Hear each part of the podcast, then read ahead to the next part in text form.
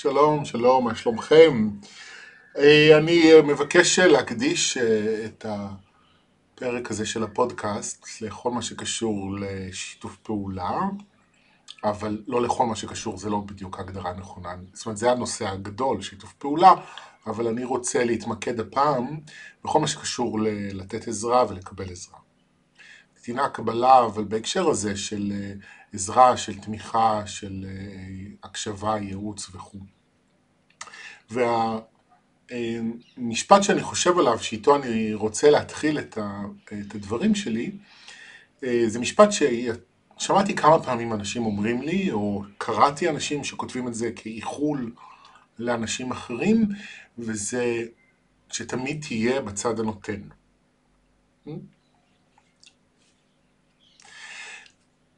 השתיקה שלי, למי שמכיר אותי, אומרת הרבה, אה, אבל אני לא הולך לשתוק עכשיו חצי שעה, אלא קצת להסביר למה המשפט הזה הוא כל כך אה, לא נכון בעיניי.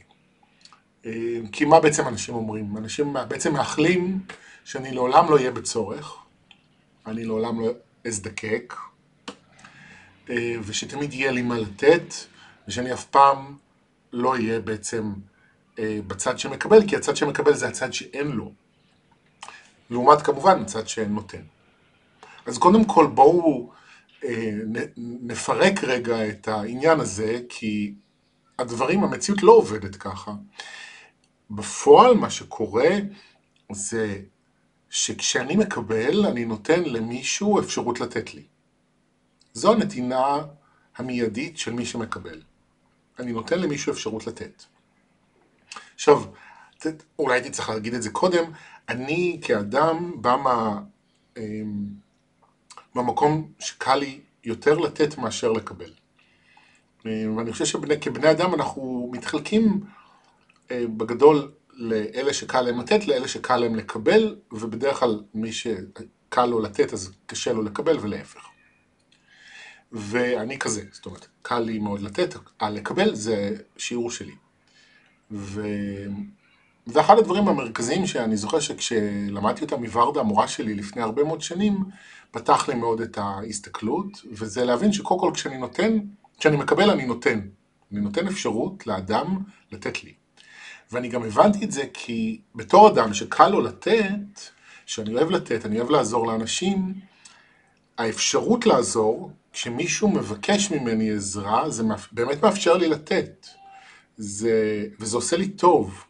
ואם אנשים לא, לא יבקשו ממני עזרה, או לא תהיה לי אפשרות לתת את מה שאני רוצה לתת, לא יהיה למי, זה ישאיר אותי בחוסר, זה ישאיר אותי כי ה... אני לא אוכל לממש את התנועה הזו, את הרצון הזה לתת. אז אם אתם מסתבכים בנקודה הזו של אה, אני רק מקבל ואני לא נותן, אז קודם כל ברמה המיידית תדעו שכשאתם מקבלים אתם בעצם נותנים. עכשיו, כשמדובר כמובן גם במערכת יחסים, אמ, ובדרך כלל הנתינה והקבלה שלנו מתבטאת במערכות יחסים ארוכות טווח, אה, במקום עבודה, בחברות, בזוגיות, במשפחה, אמ, אנחנו, זה בדרך כלל הרי לא קבוע, זאת אומרת יש תקופות שאני יותר צריך, כי אני יותר בדיכאון או בחוסר ביטחון ואני צריך יותר עידוד והקשבה ואהבה, או שיש תקופות שאני יותר, אה, נגיד אני חולה, ואז אני צריך יותר שיטפלו בי. אה, אז יש תקופות שאני יותר צריך, אני יותר זה שמקבל, או למשל אם יש תקופות שאני מתמודד עם קשיים כלכליים ואני צריך עזרה כלכלית מההורים, הבן זוג, יש כאלה שצריכים עזרה כלכלית לפעמים מהילדים שלהם, זה חלק מהמצבים, אבל בדרך כלל, במערכת יחסים ארוכת טווח, הרי גלגל מסתובב, ויש תקופות שפתאום זה מתהפך, ואם אני רגיל להיות זה שנותן, ותמיד יש לי אה, עצה, ותמיד יש לי אה, אה, כסף נגיד אם מישהו צריך, או יש לי תמיד מה, אה, הקשבה וכו' וכו', אז פתאום יכולה להיות תקופה בחיים שאני פתאום חלש יותר. ואני צריך. וזו גם נקודה שמאוד חשוב לזכור אותה, אה, בייחוד אם אתם, אה, אני אומר את זה בייחוד לכל מי שנמצא בסיטואציה שאו שאני מתעצבן שאני כל הזמן נותן, או שאני מרגיש אשם וקשה לי עם זה שאני צריך לקבל. תזכרו שהגלגל מתהפך. ודברים, אנחנו כולנו לפעמים למצוא את עצמנו באיזשהו שלב בצד ההפוך. אז למי שנותן וכועס על זה, מה שנקרא, תגיד תודה ותירגע, או תירגעי, כי וואלה, זה יכול להתהפך, אז זה לא בהכרח יהיה ככה תמיד, וגם למי שמקבל ומרגיש על זה השם, גם תירגע, מילה שאני לא משתמש בה בדרך כלל, אבל כאילו בואו רגע ניזכר במציאות, זה בעצם מה שאני מנסה להגיד. שום דבר הוא לא אותו דבר תמיד. אמ, הכל בעצם מתהפך ומשתנה. עכשיו, מה שאני בעצם אה, אה, רוצה להתמקד בו זה בעניין של הלקבל, של הלהיות בצורך. אמ, כי אני חושב שהמשפט הזה שאיתו התחלתי את הפרק הזה, שאני אה, מאחל לך שתמיד תהיה בצד הנותן, מגלם איזושהי תפיסה חברתית מאוד נפוצה, של לתת זה תמיד המקום הטוב להיות בו. ודרך אגב זה לא נכון. אני אישית פגשתי וגם שמעתי על אנשים שיש להם הרבה מאוד כסף. הרבה מאוד כסף בסדר גודל של עשרות ומאות מיליונים. ולפעמים האנשים האלה מתמודדים עם שיעורים בפני עצמם כי יש להם כל הזמן מה לתת. וזה מעורר, מביא איתו שיעורים אחרים. נכון, אפשר ללגלג על זה ולהגיב על זה בציניות, הלוואי עליי וכו' וכו', אבל מהיכרותי עם המקרים האלה זה ממש לא פשוט, כי אנשים רוצים ממך כל הזמן, או הרבה מהזמן, אתה לא באמת יודע על מי לסמוך, על מי לא לסמוך, אתה לא באמת יודע לפעמים למה אנשים רוצים להיות בקרבתך. זאת אומרת, גם שפע לפעמים שהוא מאוד מאוד גדול, הוא יכול אה, לעורר קושי. אז גם להיות בצד הנותן הוא לא תמיד הדבר הפשוט. אה, ולפעמים גם לאנשים במרכאות רגילים כמונו, אה, כשאין לנו, אנחנו לא באיזה עושר יוצא דופן בשום תחום, אבל יש לנו מה לתת ואנחנו אוהבים לתת או רגילים לתת, יכול להיות קושי בלהסכים להיות בצד ההפוך. פתאום לשים את עצמי, להיות, להסכים להיות במקום של אין לי. של אין לי מושג למה, של אין לי אה, כרגע ביטחון עצמי, שאין לי כרגע בריאות, שאין לי כרגע אה, אפילו אולי כסף.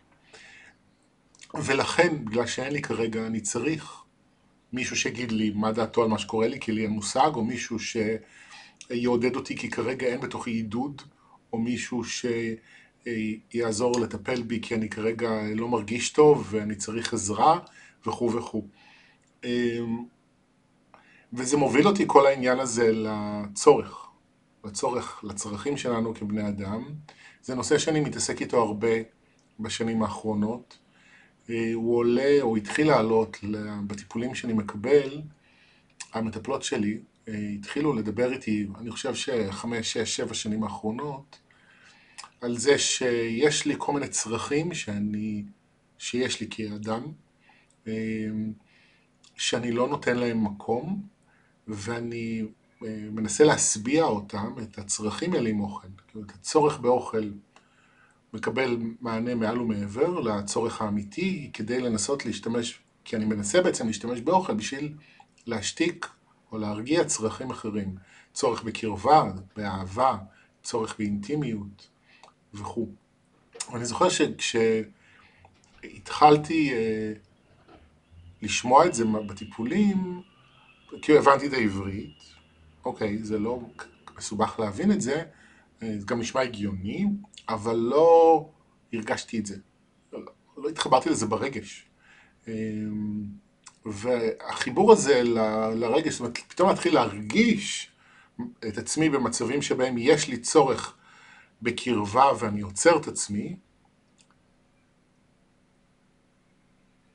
ואז הולך לאכול, פתאום התחלתי למצוא את עצמי במצבים כאלה בערך בשנה האחרונה.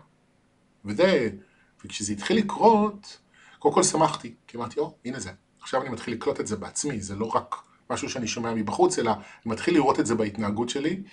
זו בעיניי גם דוגמה לכמה אה, תהליכי ריפוי אמיתיים. כי אני מגדיר, מחשיב את עצמי כתלמיד אה, מסור לדרך, ו... ועדיין יש את הקצב של הדברים והוא מאוד מאוד איטי לפעמים. בייחוד שזה נוגע במקומות מאוד כואבים וסגורים, אז הקצב שבו הדברים מתפתחים ומשתנים הוא לפעמים מאוד מאוד איטי. אמ, ובדיוק היום קיבלתי טיפול, הייתי היום בטיפול רפלקסולוגיה, ועוד פעם אה, אמרה, אמרה לי המטפלת שלי שהיא ראתה על איזה vision כזה בזמן שעשתה לי טיפול, אה, של, שלי יושב בתוך איזה מעגל של דמויות, שכל הדמויות מייצגות חלקים שונים בתוכי, ויש דמות אחת שצריכה, ואני מפנה לה עורף. היא אמרה שהיא אפילו לא יודעת מה הדמות הזאת צריכה, אבל אני מפנה לה עורף, כי אני לא רוצה לשתף פעולה. עכשיו, אני מתאר את זה גם כי אה, אני חושב שדרך הסיפור האישי יותר קל להתחבר לדברים, אבל גם כי אני אה, חושב שהסיפור שלי ממחיש, או הוא דוגמה, למצב נפוץ בעולם שלנו. אני לא אומר שכולם כמוני, אבל יש לנו איזה עניין עם צורך, עם להיות במקום הצריך, הנידי, התלותי, וזה עניין שמתבטא בהמון המון צורות, ומי שמכיר אותי, שמע אותי מדבר על זה הרבה פעמים.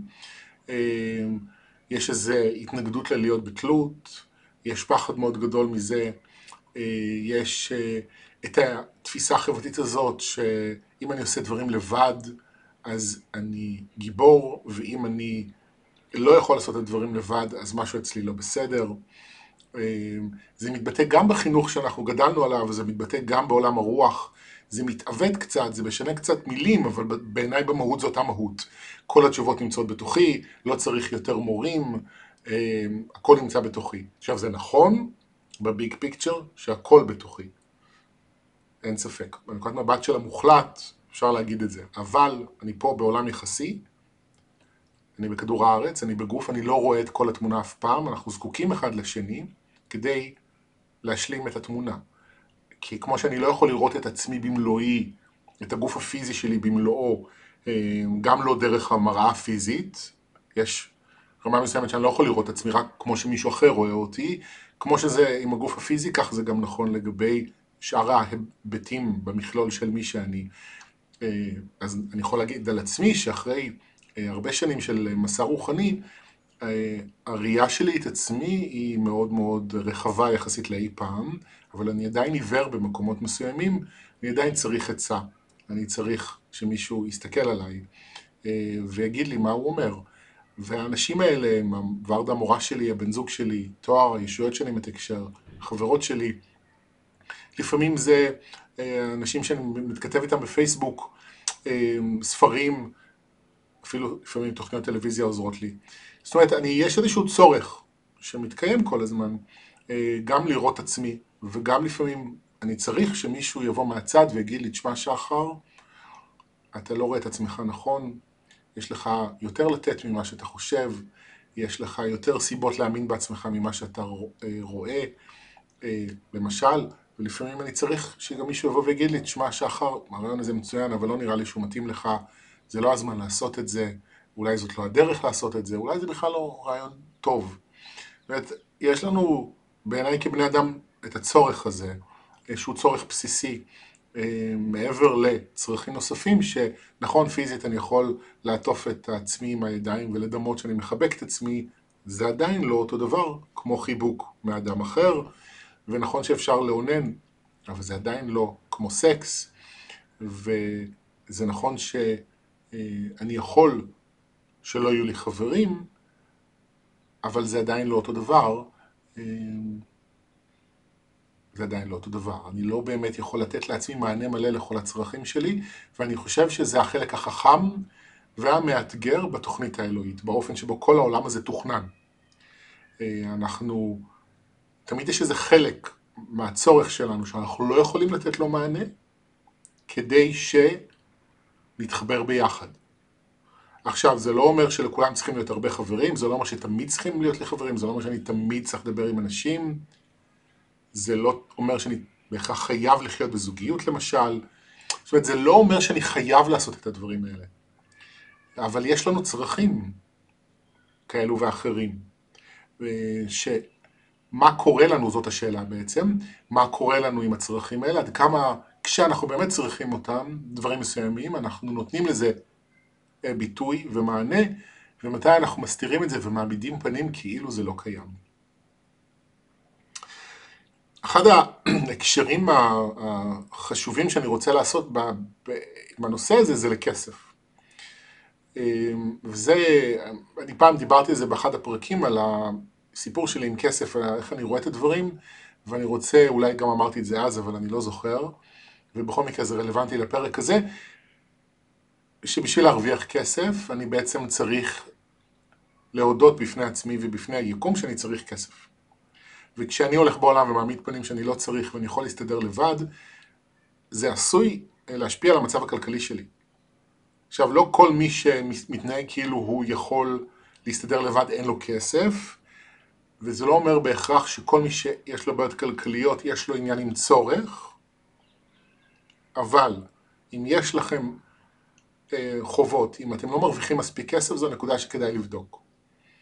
אה, כי אצל רוב האנשים שאני פגשתי בנושא הזה יש עניין עם צורך. וזה נכון מאוד לאנשים שהם עצמאים, או אנשים שלא מוצאים עבודה, כי למצוא עבודה או כעצמאי אה, למגנט אה, לקוחות, או אנשים שרוצים את השירות שלי, זה מחייב אותי בעצם להיות באטיטוד של אני צריך ואני פתוח לקבל מענה לצורך הזה. וזה מחזיר אותי לאיך אני עם הצורך שלי.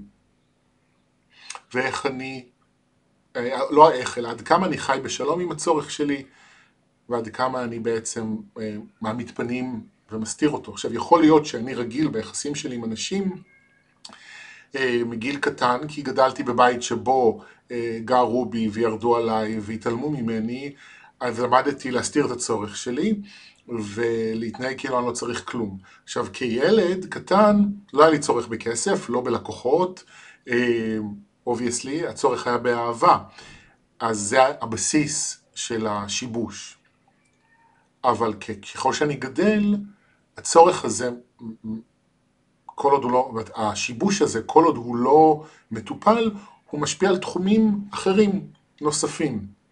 אה, עכשיו שוב, זה גם לא, לא בהכרח יופיע בכל התחומים, זאת אומרת, יכול להיות שיש לי אה, הרבה חברים ואני מרוויח הרבה כסף, אבל השיבוש עם הצורך ישפיע על זה שאני לא מצליח ליצור זוגיות. או אני חי בזוגיות נפלאה, אבל אני לא מצליח להרוויח מספיק כסף למחייתי, כי שם השיבוש מתלבש על זה. והסיבה שזה מתלבש על תחום מסוים, היא משום שאז זה מתערבב כבר עם עוד נושאים. זאת אומרת, אם לי נגיד יש, אם אני גדלתי נגיד בבית, שבו גם אה, אה, ספגתי הרבה אה, יחס אה, פוגעני על הצורך שלי, וגם שמעתי שכסף זה דבר מלוכלך וצריך להיזהר ממנו, ואנשים עשירים הם אנשים רעים, אז אני עשוי מאוד, בסיכוי גבוה מאוד, לגדול להיות בן אדם שלא יהיה לו כסף. כי גם הצורך שלי משובש ואני מעמיד פנים שאני לא צריך, וכסף זה דבר רע, אז בוודאי שלא צריך כסף.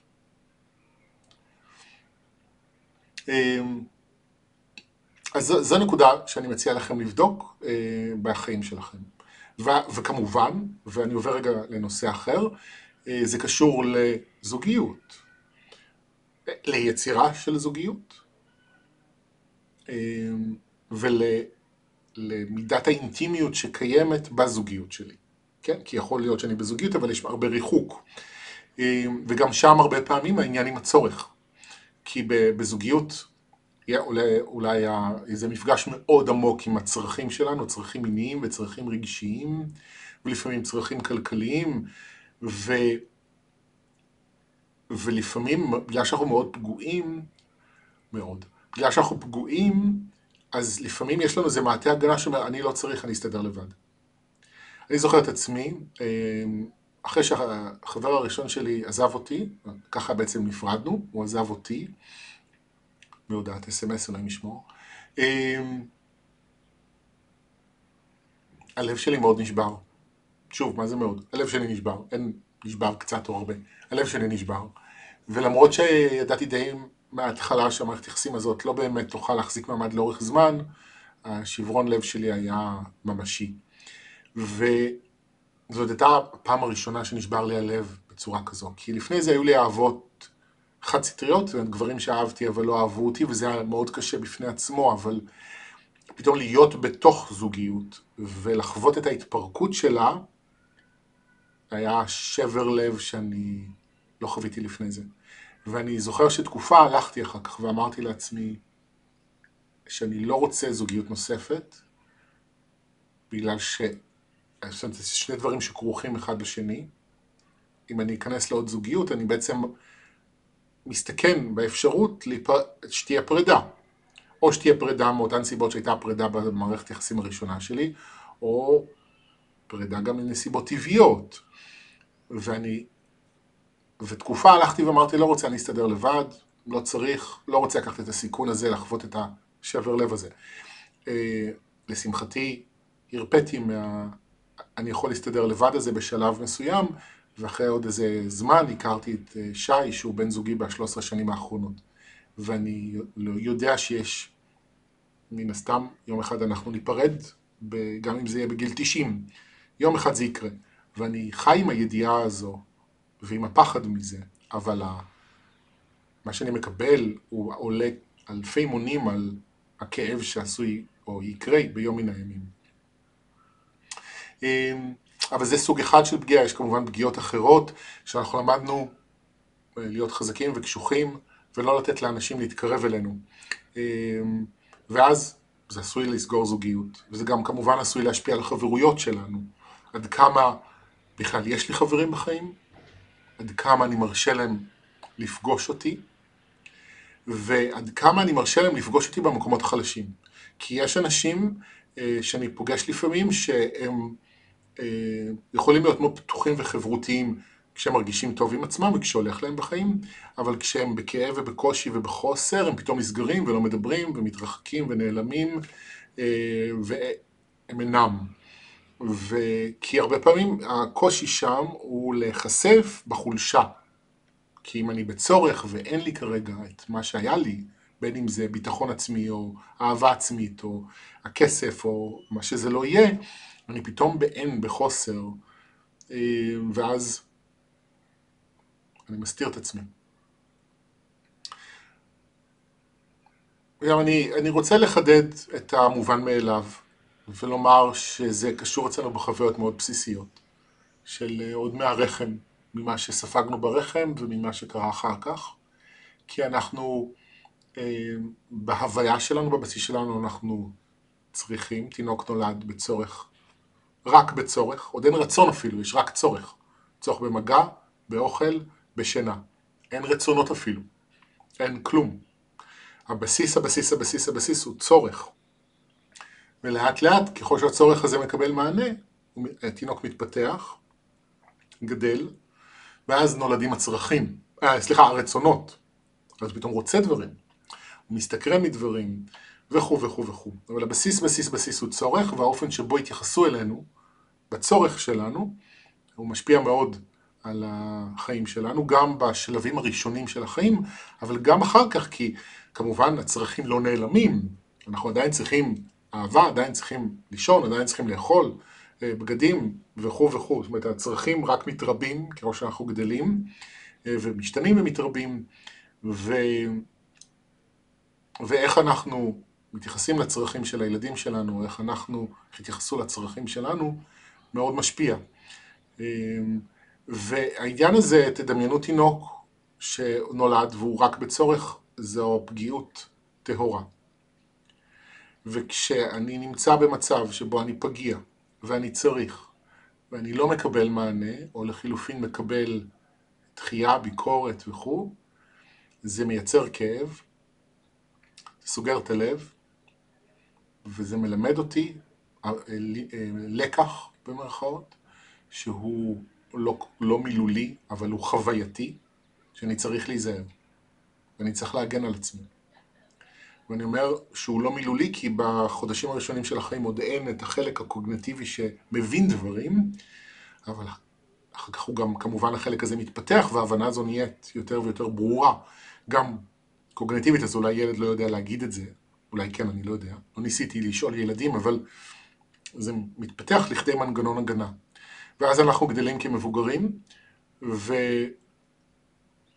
אנחנו לומדים שאנחנו צריכים להסתיר את הצורך שלנו. עכשיו, אחת התכונות שלפעמים יכולות לעורר קושי בחברויות ובמערכות יחסים זה נידיות. ואני ספגתי הרבה אש בעבר על הנידיות שהייתה לי, וגם לפעמים לי בעצמי קשה לפגוש נידיות של אנשים. אבל אני הבנתי במהלך השנים עם המסע שאני עושה עם הנושא הזה, זה שנידיות היא תולדה של מצב שבו יש לי צורך שלא מקבל מענה, שאני בא ואני חושף את הצורך שלי, אבל יש בו גם פחד לחשוף את הצורך, יש בו אשמה על זה שאני צריך, לפעמים יש בו כעס על זה שאני צריך, והתערובת הזו יוצאת החוצה ואז היא מעוררת קושי. אצל האדם שכלפיו אני נחשף, ולפעמים אני גם בא עם הרבה צורך שלא מעניין לו הרבה, הרבה זמן, לפעמים הרבה שנים, ואז כאילו אני מביא את כל זה איתי לבן אדם, אני מצפה ברמה אולי לא מודעת שהבן אדם הזה ייתן מענה בעצם לצורך מאוד עמוק, כשהבן אדם שאליו אני בא עם הצורך הזה מרגיש את זה, עכשיו אנשים בדרך כלל לא יודעים להגיד את זה, אבל יש איזו רתיעה כזו מהנידיות, כי, כי זה, זה אני בא בבקשה תצילו אותי. עכשיו זה גם הרבה פעמים הצד השני של זה, זאת אומרת, יש את אני יכול להסתדר לבד, לא צריך עזרה, ואז יש את הצד ההפוך שבבקשה תצילו אותי. ושני הקצוות הללו הם לא נכונים, זאת אומרת הם לא מאוזנים. אה, אין סיבה להסתדר לבד בחיים, אבל בו זמנית גם אף אחד לא יכול להציל אותי. אה, יכולים לעזור לי בטירוף, ואני יכול להגיד שהיו אנשים שהצילו אותי, ואני גם הצלתי אנשים, אמרו, אנשים אמרו שהצלתי אותם בדברים שאמרתי להם, או עשיתי עבורם, אבל אה, זה לא יכולה להיות הציפייה, כן, בוא תציל אותי, לא. אפילו כמתקשר וכמטפל או מנחה סדנאות, אני יכול להגיד שאני לא יכול להציל אנשים. אם אנשים באים אליי עם ציפייה, בוא תציל אותי, אני אומר להם, היה נעים מאוד, בואו נעשה שינוי במערכת יחסים בינינו, כי אני לא יכול להציל אתכם, בואו תלמד איך להציל את עצמך ואני אעזור לך. אני יכול לעזור בזה. אמ, אני חושב שכיסיתי אה, את כל הנקודות שחשבתי עליהן, או שלפחות עברו בתוכי, כי זה לא דברים שתכננתי לומר מראש. אה, אני כן רוצה לומר שזה מקום מאוד כואב.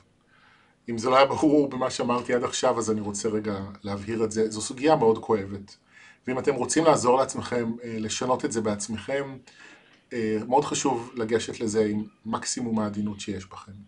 תעשו את זה בעדינות, תעשו את זה בסבלנות. אה, זה בסדר אם אתם... וקחו בחשבון, שוב, מה זה בעדינות וסבלנות? אתם עשויים לפגוש בתוך המקום הזה לא רק כאב, אלא גם אשמה וכעס על עצמכם.